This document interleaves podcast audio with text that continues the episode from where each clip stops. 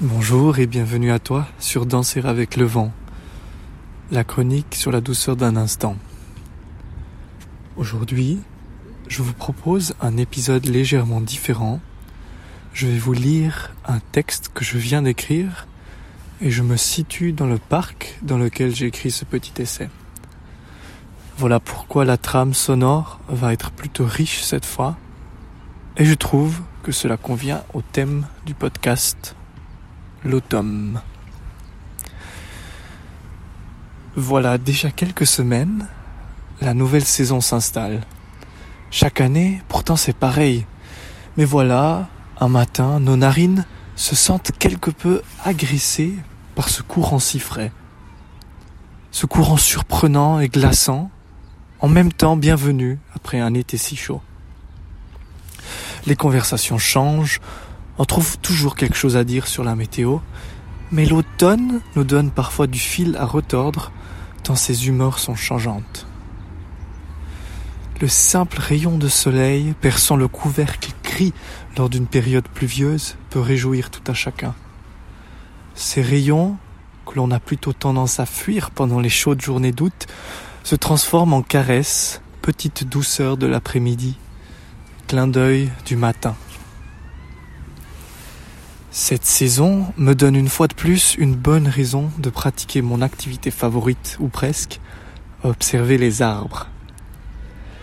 Non pas qu'ils ne soient pas déjà si admirables au printemps, mais l'automne leur fait revêtir d'un habit si coloré, flamboyant, obligeant les humains, d'habitude si impassibles face à la nature, d'ouvrir les yeux et observer.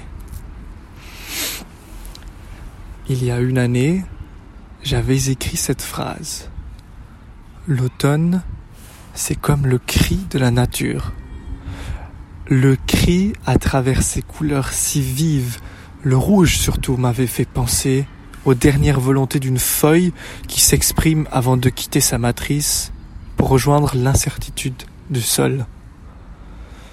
J'étais d'une manière bouleversée que la nature, dans son processus dans son processus annuel de quasi-mort, choisit d'en faire un spectacle. Une fête d'or et d'ocre avant de rentrer dans la période certainement beaucoup plus sobre de l'hiver.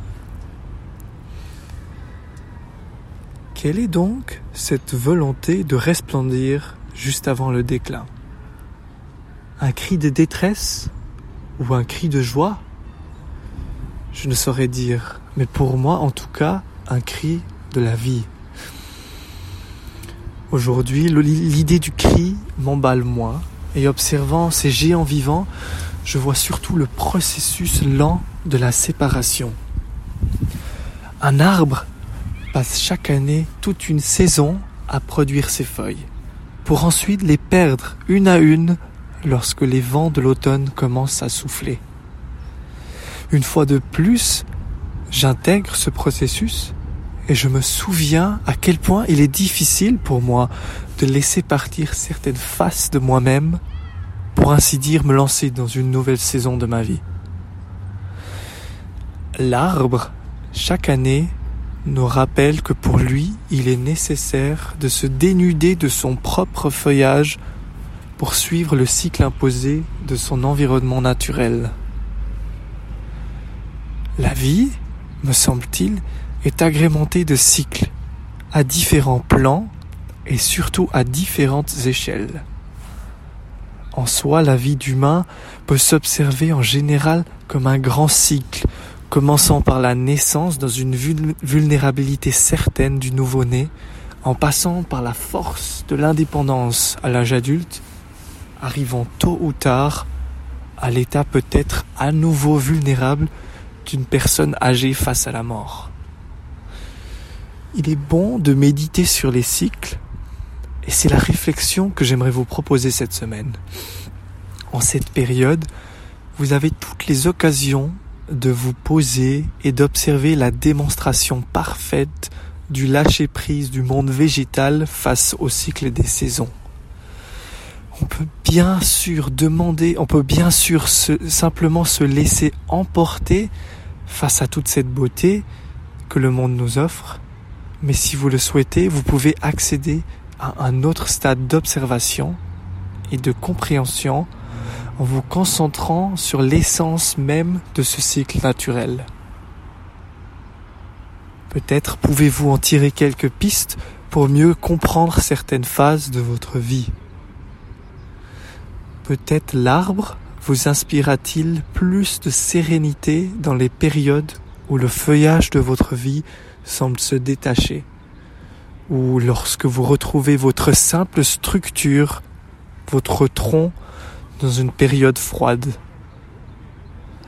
L'arbre sait-il que le printemps, de toute façon, reviendra?